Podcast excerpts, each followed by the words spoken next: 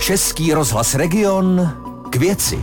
Hezký den, posloucháte Český rozhlas Region, začíná další vydání pořadu k věci. Naším dnešním hostem je náměstek hejtmanky středočeského kraje pro oblast regionálního rozvoje a územního plánování Jiří Snížek z České pirátské strany. Dobrý den, vítejte v našem studiu. Dobrý den, děkuji za pozvání. Český rozhlas Region k věci. Než se dostaneme ke konkrétním věcem, které řešíte například k uvažované železniční trati z Prahy přes Velké Popovice do Bystřice u Benešova, tak se přece jenom ještě vrátím ke komunálním volbám. Vy jste už skoro dva roky náměstkem hejtmanky. V komunálních volbách jste kandidoval v Kolíně za Piráty. Dostal jste přesně 227 hlasů, to je přibližně 20 krát méně, než kolik jich dostal starosta Kolína Michal Kašpar ze stanu, respektive ze změny pro Kolín. Berete tohleto, ten počet 227 hlasů jako nějaké vysvědčení své práce nebo práce Pirátské strany ve vedení středočeského kraje? Neberu, protože já jsem v Kolíňáku pomáhal, řekl jsem, že můžu být kdekoliv na té kandidáce, vyšlo to teda, že jsem byl na pátém místě, e, novináři nebo veřejnost možná má tendenci to tak hodnotit jako vysvědčení. Já to tak neberu, my to máme rozděleno. Ivan Bartoš třeba nekandidoval vůbec v komunálních volbách, Michal Šmarda ten kandidoval úplně za jinou stranu, takže my to máme rozděleno, že někdo dělá státní politiku, někdo krajskou, někdo komunální. Já se do komunální ani do celostátní ne nehrnu. Na druhé straně jste jediný z osmi členů krajské rady, jestli jsem dobře počítal, kdo se do zastupitelstva nedostal. Eh, nic to pro vás neznamená? E, naopak, já si myslím, že výhoda je, když člověk dělá jenom tu jednu oblast a té si věnuje naplno. Jo, pokud nějaký starosta odjíždí z krajské rady e, k sobě do města a věnuje se tomu půl na půl, tak si myslím, že to není dobře. A stejně tak, kdyby to byl poslanec nebo senátor. Já si myslím, že když už e, člověk bere tak velký plat, takovou velkou odměnu za tu funkci, že by se jí měl věnovat stoprocentně. Pak si člověk říká, proč jste tedy kandidoval? E, jak jsem říkal, abych podpořil. Já jsem kandidoval na pátém místě a bylo téměř jasné už předtím, že se nedostanu do zastupitelstva Kolína. Jako středočeští piráti e, analyzujete výsledky komunálních voleb, berete si z toho třeba nějaké poučení, co dělat ve vedení kraje jinak, protože jste v polovině krajského volebního období, tak co třeba dělat jinak, jak změnit prezentaci vlastní práce, abyste dopadli za dva roky co nejlépe? Eh, jak už jsem řekl, je to zejména o těch lokálních lidech. My ty funkce nekumulujeme, eh, to znamená, pokud někdo, jako třeba kutnohorští piráti, čtyři roky pracovali, tak se to na těch výsledcích o, o, o, ukázalo. To samý brandýští piráti, tam, má, tam budeme mít místo starostů ve Veltrusech. To jsou prostě lokální uh, tváře, které, které tam byly úspěšné. Pojďme k vaší agendě eh, v rámci vedení středu Českého kraje. Vy máte na starosti regionální rozvoj, což je oblast, která se řeší na roky dopředu. Eh, co byste chtěl stihnout ještě v tomhle volebním období? Je vůbec šance za ty dva roky dotáhnout něco eh, tak, aby to bezprostředně pocítili obyvatelé středu Českého kraje? Určitě. Největší projekt, který já mám na starost, je digitální technická mapa. To je v souhrnu projekt za půl miliardy a to i podle zákona musíme stihnout. Takže teď, jak je ten zákon napsaný, tak od 1. července 2023 ta digitální technická mapa musí běžet a ta velmi zrychlí stavební řízení. A to stíháte? Ano, teď je to tak naplánováno, že 1.7.2023 mapa Prahy a středočeského kraje a všech krajů v republice poběží. To znamená, bez rezervy směřujete k tomu prvnímu sedmí, nebo jak to máte naplánováno? Je tam nějaký prostor, kdyby se něco zdrželo? Eh, tak ta digitální mapa Prahy už běží, takže v našem případě je to jenom otázka tohoto rozšířit. My budeme s Prahou redundantní, to znamená, když vypadne Praha, poběží středočeský kraj, ta data se budou sdílet, takže už teď se diváci nebo posluchači můžou podívat, jak ta mapa bude vypadat.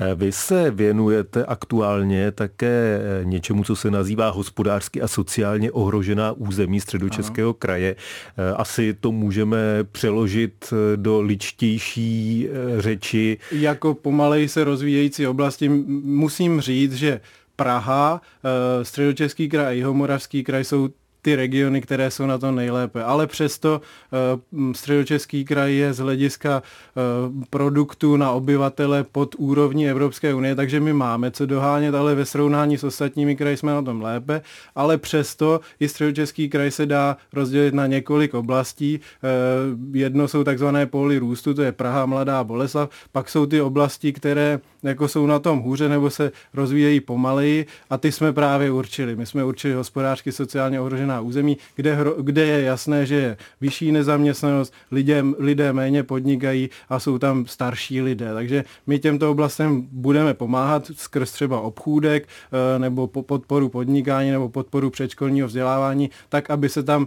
neprojevily ty eh, destruktivní nerovnosti, které můžou v budoucnu způsobit, že se ty oblasti budou vylidňovat nebo tam bude klesat životní úroveň. Říkáte obchůdek, podpora mateřských škol. Co konkrétně těm oblastem, respektive radnicím v těch oblastech nabídnete? Ano, teď ta podpora obchůdek, to jsou 4 miliony pro obchody, které s potravinami, které jsou v těch obcích ohrožených a tam můžou žádat na mzdy nebo na energie nebo na platební portál co potřebují na provozní náklady. A co se týká podpory podnikání, tak to bude pro 8 měst, obcí s rozšířenou působností, eh, kde my budeme přispívat čtvrt milionu na nějaké školení pro podnikatele, pro začínající podnikatele, tak aby se tam právě index podnikatelské aktivity zvyšoval. Která místa to budou?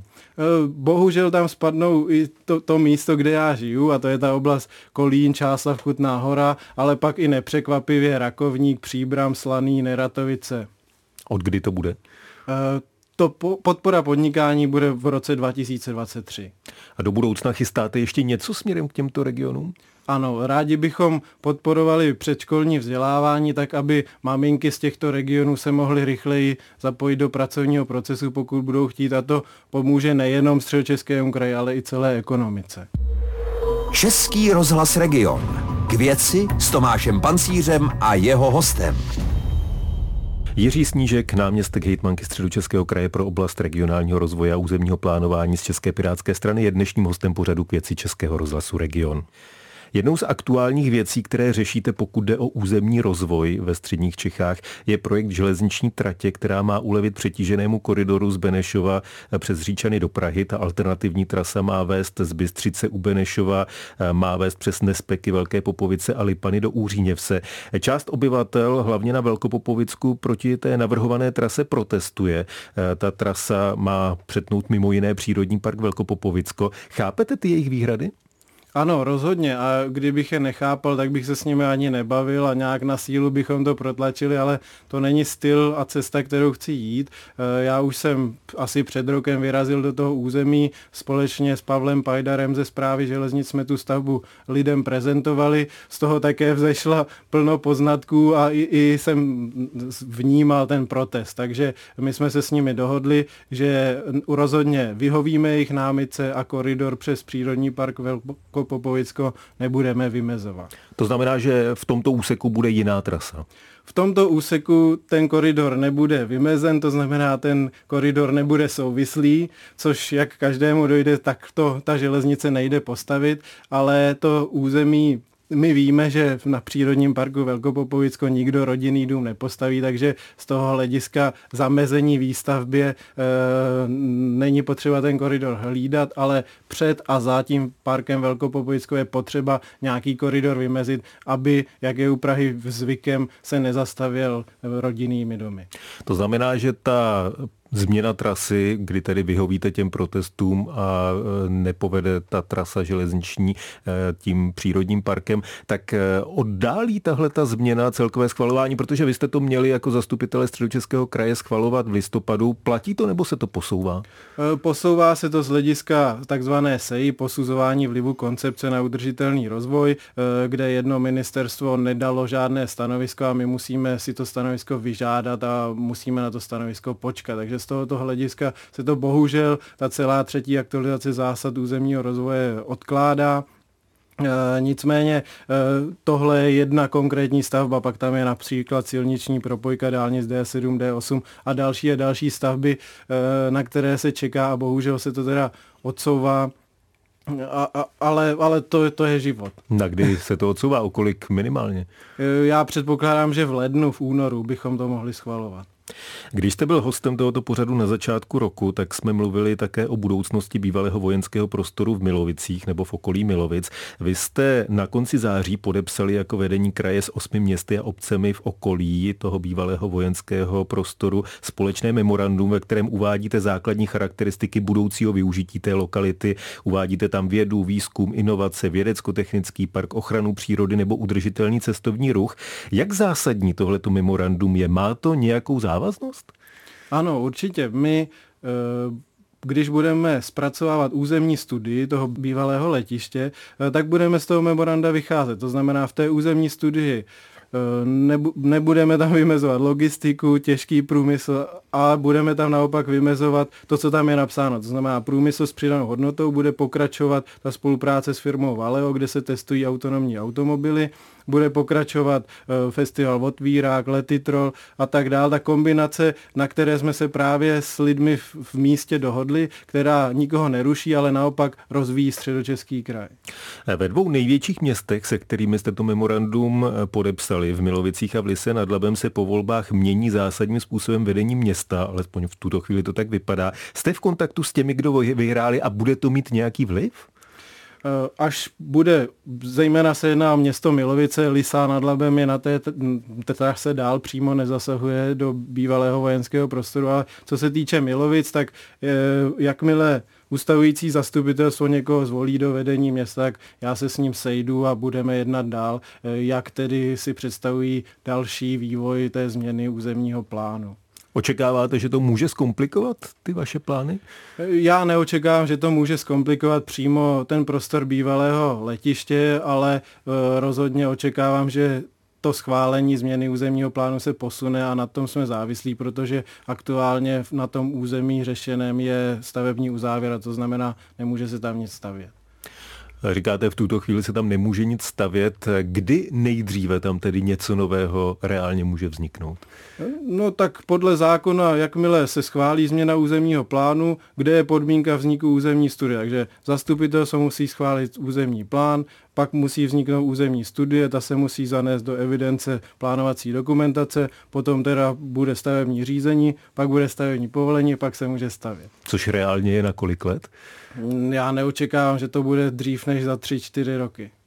A za ty tři, čtyři roky, co by mělo být tedy konkrétně to první, co by tam vzniklo? No tak první, a k tomu jsme se zavázali, bude garáž pro autonomní auta, aby právě firma Valeo nemusela na valníku převážet eh, ty prototypy od někud na tu, na tu testovací plochu. Říká dnešní host pořadu k věci Českého rozhlasu region náměstek hejtmanky Středočeského kraje pro oblast regionálního rozvoje a územního plánování Jiří Snížek z Pirátské strany. Díky, že jste byl naším hostem zase někdy na viděnou, naslyšenou. Díky moc.